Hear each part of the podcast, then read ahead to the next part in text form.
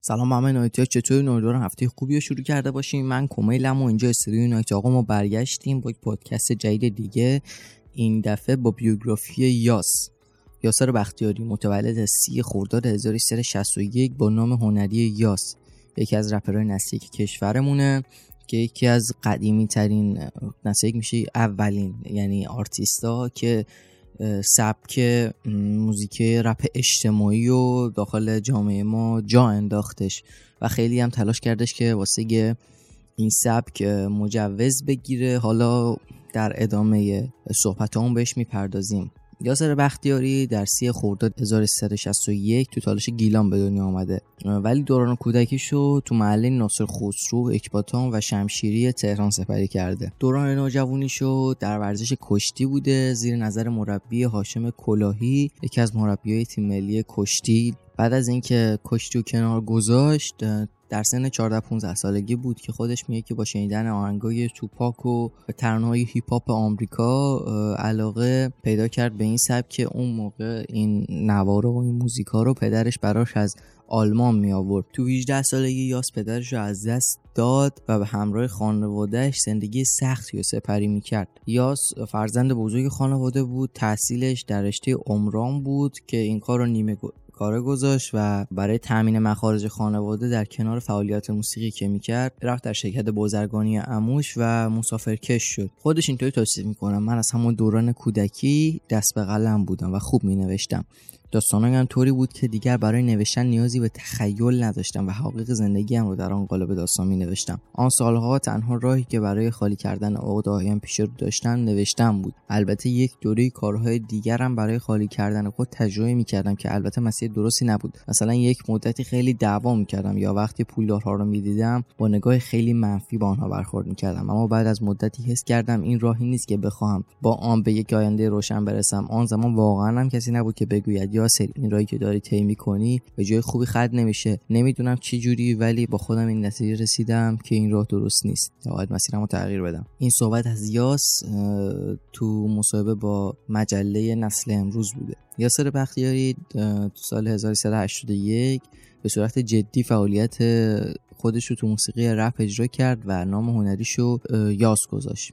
خودش اینطوری توصیف می‌کنه. اسم خودم یاسر ولی از بچگی به من می‌گفتن یاس از طرفی گل یاس مظهر صلح و همین باعث شد که در کارهام از نام یاس استفاده کنم. چون به ترویج فرهنگ صلح هم خیلی اعتقاد داشتم.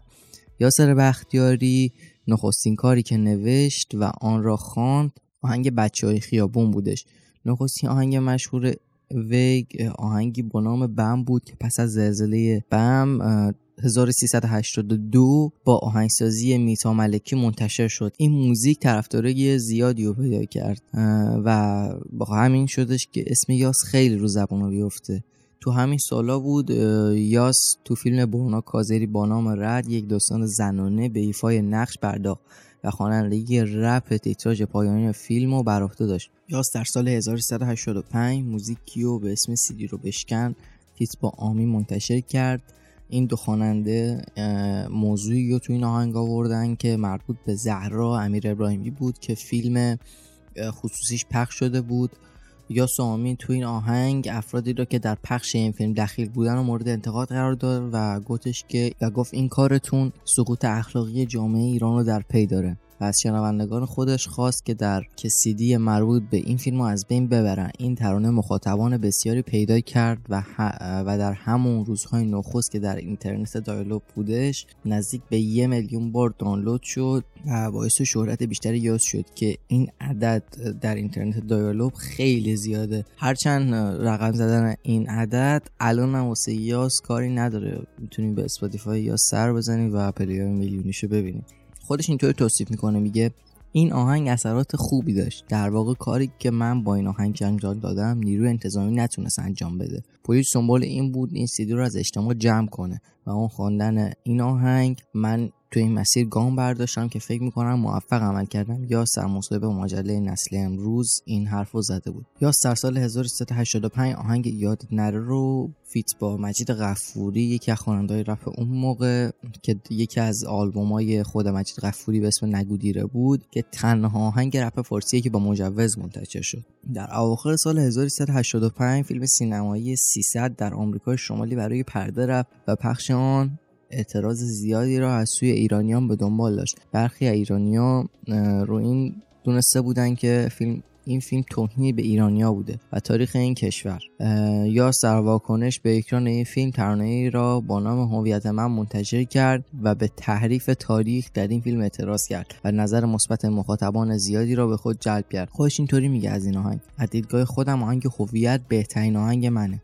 هویت هویت من آهنگی بود که در اعتراض به فیلم 300 اون موقع که این فیلم اومد بیرون من پس فرداش این فیلم دیدم و واقعا عصبانی شدم. از اینکه این سرزمین این مردم و این تمدن و اینطوری در دنیا نشون می‌دادن. یاس در این دوران برای دریافت مجوز برای فعالیت هنری در ایران خیلی تلاش کرد اما موفق نشد. یاس بعدها در مصاحبهش اینطوری توصیف کرد. داستان مجوز گرفتن من برمیگرده به چیزی حدود 9 سال پیش که دوست داشتم. مجاز شوم و اقداماتی برای گرفتن مجوزم انجام دادم. حتی مقطعی آقای فرشید رحیمیان که به من گفت آهنگایت رو به ثبت رساندم اما وقتی دوباره پیگیر شدم متاسفانه فقط جواب منفی شنیدم و همه دست رد به سینه من زدن. صادقانه می‌گویم من خیلی دنبال مجوز بودم و برایش دوندگی های زیادی انجام دادم. اما آن موقع کسی از من حمایت نکرد و امروز دیگر به دنبال مجوز نیستم. نمی‌دانم چرا اما انگار همیشه انسان باید خودش را از راه های مختلف نشان دهد. تا بعد بگویند تو لیاقت مجاز شدن را داری. من با وجود اینکه خواننده زی زمینی محسوب میشم اما چارچوب های خودم رو در کارم لحاظ کردم. تو همون مصاحبه مجری ازش پرسیدش که در مورد عدم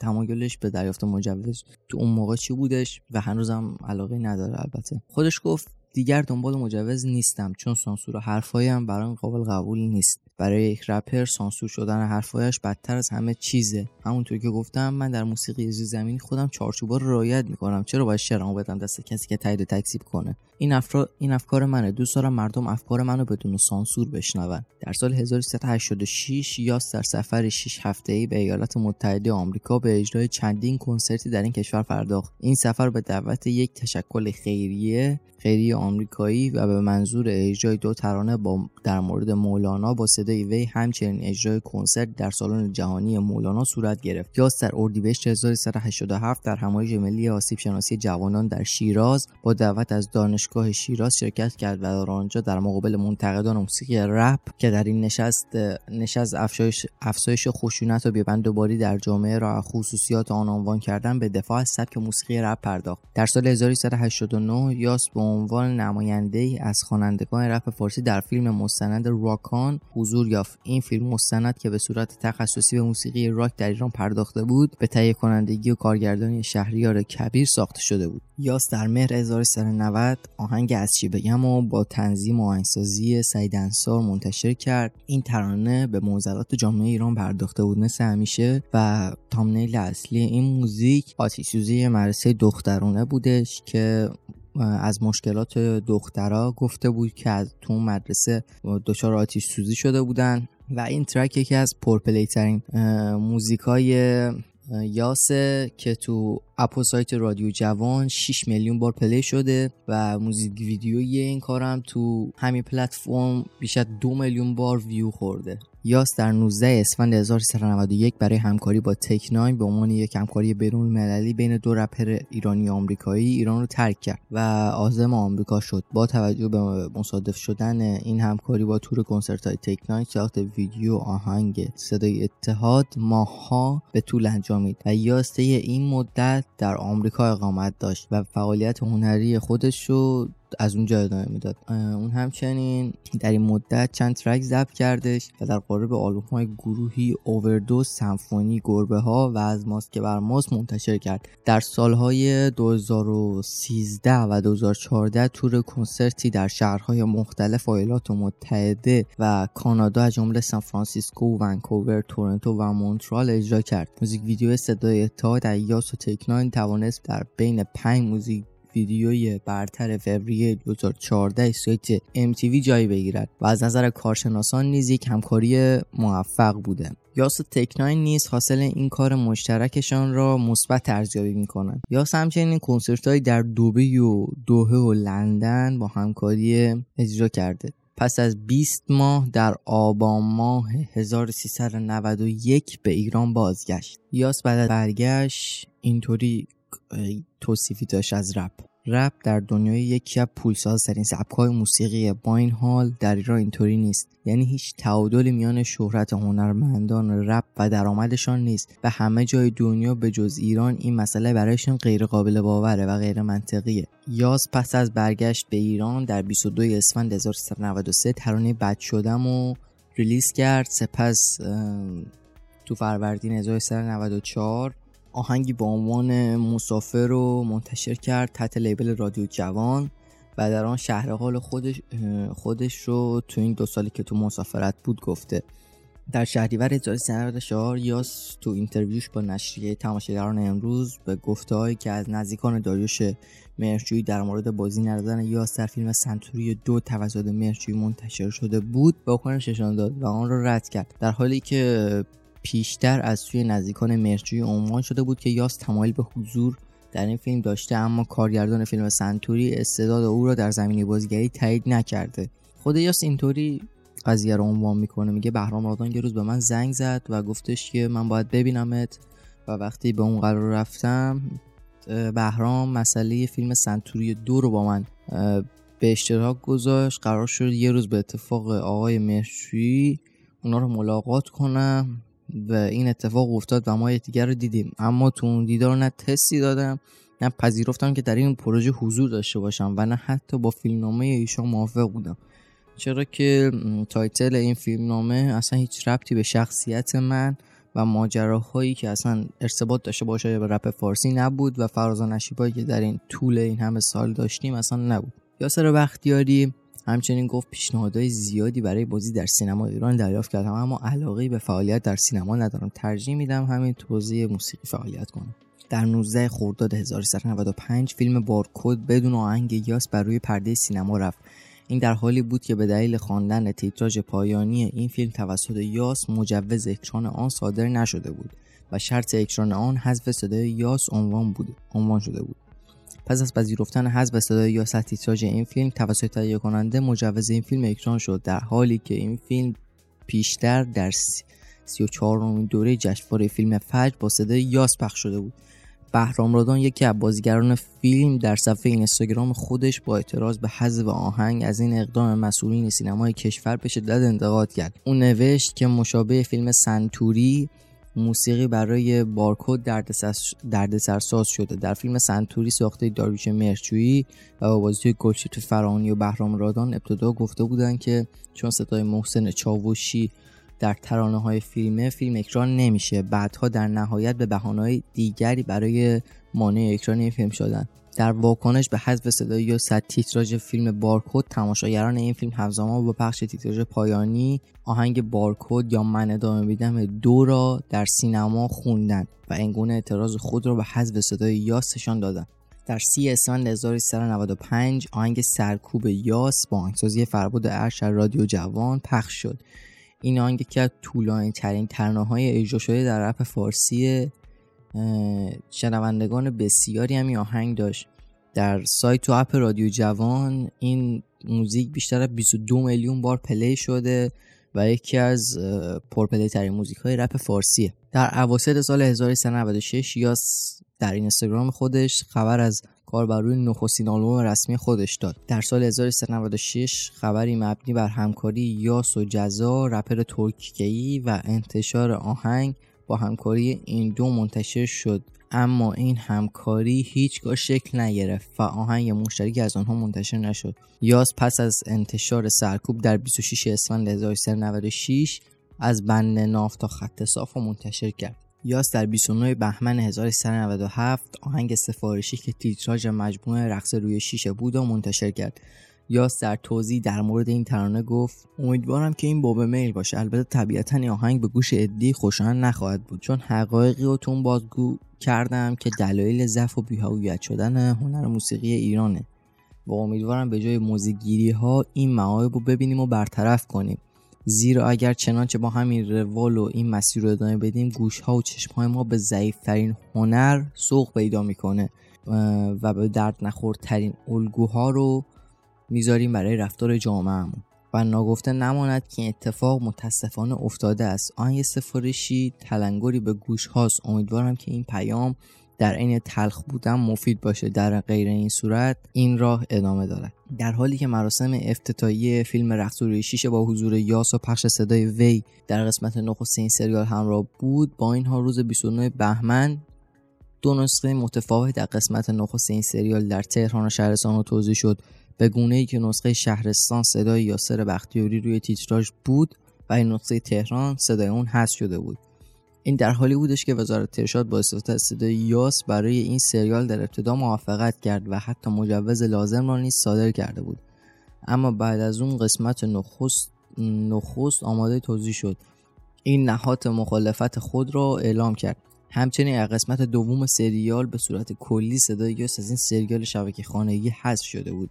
در همین حال حسین پارسایی مسئولین وزارت ارشاد درباره تیتراژخوانی یاسر بختیاری و حذف صدای اون برخی نسخه های توضیح شده سریال رقص روی گفت این خبر صحت ندارد. وی درباره نسخه توضیح شده قسمت نخست این سریال در شهرستان که با صدای یاس بوده مدعی شد نسخه ارسالی برای دریافت مجوز فاقد صدای یاس بوده. اساسا ما با چنین درخواستی مواجه نشدیم. مضمون سفارشی در مورد بازار موسیقی ایران و خوانندگان ایرانی بوده و یاس در آن به انتقاد از وضعیت بازار موسیقی ایران پرداخته که واکنش منفی شهاب مظفری و ماکان بند رو در پی داشت.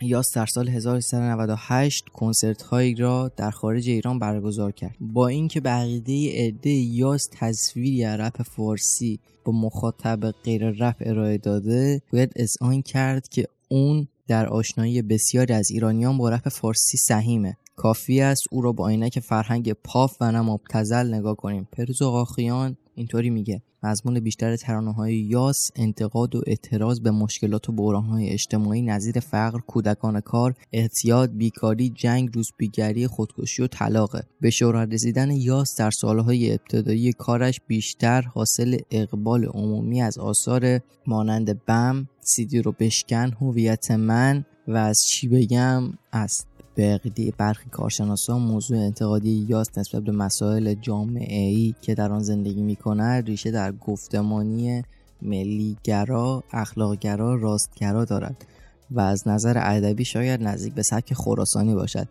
اعتقادی به اصول اخلاقی ایران باستان که در آثاری مانند هویت من، سرباز وطن و حتی نشان فروهری که استفاده می کند مشخص است.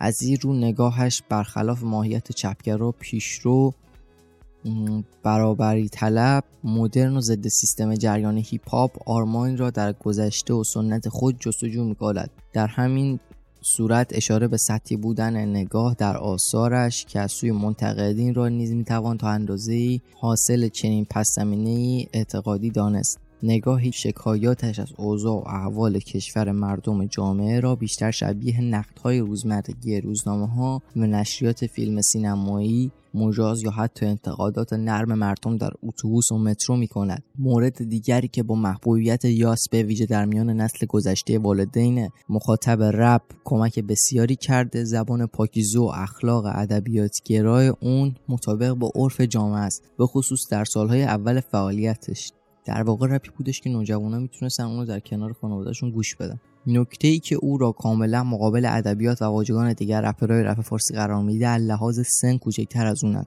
و سعی می‌کنن همانند اصطلاحات خیابان خیابان و محل زندگی خود را حتی گاهی با اقراق زیاده روی در کارهای خود بیاورند. ویژگی که باز هم در تناقض با بیان سریح بیان سریح و عدم خودسانسوری و استفاده از دایره لغات خیابانی بوده. علاوه بر موارد بالا موضوع زمان و فرمت و نحوه انتشار آثار یاس هم این شایبه را در ذهن منتقدانش مدام تقویت می‌کنه. که او خواسته یا ناخواسته بیشتر به فکر دیده شدن و شهرت تا ممراست برای نوآوری و خلاقیت. چرا که با وجود سالهای فعالیت هنوز آلبومی از اون منتشر نشده و تمرکزش همیشه برای تکاهنگ بوده که در دنیای هنری موسیقی ویژگی مثبتی محسوب نمیشه. در واقع نظر منتقدین اغلب آثاری که از او همونطور که نام بردیم بلافاصله بعد از یک اتفاق و رخداد اجتماعی منتشر میشه. در تصویر یا اثر گرافیکی که با این آثار بیرون میآید خود عمدن سوژه عکس بوده. همچنین بیشتر کارهایش خیلی سریع تبدیل به موزیک ویدیو و شبکه ماهواره‌ای مانند دی یا رادیو جوان پخش میشه. رسانه هایی که بیشتر رپرهای زیرزمینی به خاطر عدم شفافیت مالی تجاری بودن و اهمیت ندادن به هنر در برابر آن موضوع منفی داشته. البته من اینم این وسط اضافه کنم که تو برهه‌ای که الان رپ فارسی هستیم دیگه اکثر آرتیست هم underground شدن. یعنی روی پلتفرم خودشون release می‌کنن تا بیان کارا رو روی RJ پخش کنن. خیلی کم آرتیست رپ فارسی دارن که بیاد کاراش RJ پخش کنه. هست. ولی این عدد خیلی کمتر شده نسبت به 5 5 سال پیش رپ فارسی. اکثرا یه پروفایل آرتیست دارن رو همه پلتفرم از Spotify Apple Music نمی‌دونم TikTok Music Instagram Music Amazon Music و و و و این هم باعث شدش که تعداد آرتیستای رپ که بیان توی رادیو جوان کار بدن خیلی کم شد. PMC Music اصلا خیلی اصلا صفر فکر کنم. اصلا رپر نداریم که بخواد بیاد کارشو اونجا پخش کنه. خیلی بحثمون دور نشیم و به موضوع. منتقدان اون معتقدن رویکرد یاس رپ فارسی الگوی رپرهای دیگره که چنین نقدهایی کم و بیش به اون وارده. کسانی مانند حامد فرد محمد بیباک اماد قویدل که آنها نیز در ادبیات و دایره لغات انتقاد سطحی و اشتیاق به دیده شدن در رسانه جاپای یاس گذاشتند و با آثار کم کیفیت تر در شعر اجرا و تولید فضای موسیقی رپ را تحت شعا قرار دادند. در همین حال بهروز آقاخیان در یادداشتی با اشاره به انتقاد پیرامون یاس می نویسد یاس 36 ساله مانند دیگر هنرمندان رپ نسل اول فارسی مجبور ملاحظات اقتصادی را بیشتر در تصمیمات کاریش دخیل کند. در فضایی که از راه موسیقی رپ نمی‌توان به راحتی کسب درآمد کرد و تا این حد شناخته شده بودن حساسیت های بسیاری را موجب می شود سخت و غیر منصفانه از هنرمندی یک جانبه و بی‌محابا زیر سوال برود. یاس تا الان هیچ آلبومی به صورت رسمی نداده. آلبوم های مشترک هم که داشته وصیت نامه اووردوز یک از ماست که بر ماست و اووردوز دو. خب ما طبق روال همیشه که آخر پادکستمون یه لیست از آلبوم های آرتیست تهیه می‌کنیم چون یاس آلبوم فردی نداشته انحصاری از خودش ما تصمیم گرفتیم single track اش رو بگیم. به ترتیب سال سال 1382 بم 1384 باید بتونیم. 1385 هویت من. 87 پیاده می‌شوم. 88 نیستی قصه زیر زمین این دو track 1389 به خاطر من 1390 1390 ترشتی کلابز سرباز وطن از چی بگم؟ 1391 من می جنگم وقت رفتن و فریاس. 1392 آمین. من ادامه میدم. صدای اتحاد. 1393 که پرکارترین سالهای یاس بوده. وسیعت نامه دو دو تا چهار تا. زنده با دیران چهار سو. من بد شدم. با من باش. 1394 مسافر. همه‌چی درست میشه. 1395 نامی به فرزند و سرکوب. 1396 بند نافت تا خط صاف. 1397 اصالت و سفارشی. 1399 لال. 1401 در track خانوادگی دو در کنار 32 تا آرتیست حضور داشت.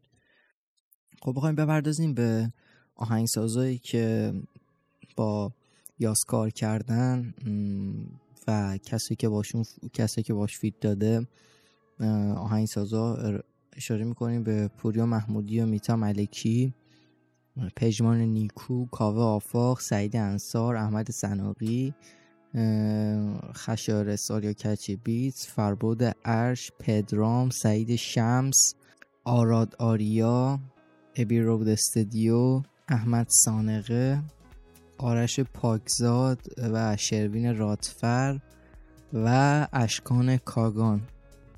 فیتایی هم که داشته با بهزاد برازنده بوده با آمین بوده با گروه دویز با دیجی الیگیتور تکناین و موئر که یکی از استعدادهایی هستش که خودش آورده داخل لیبلش.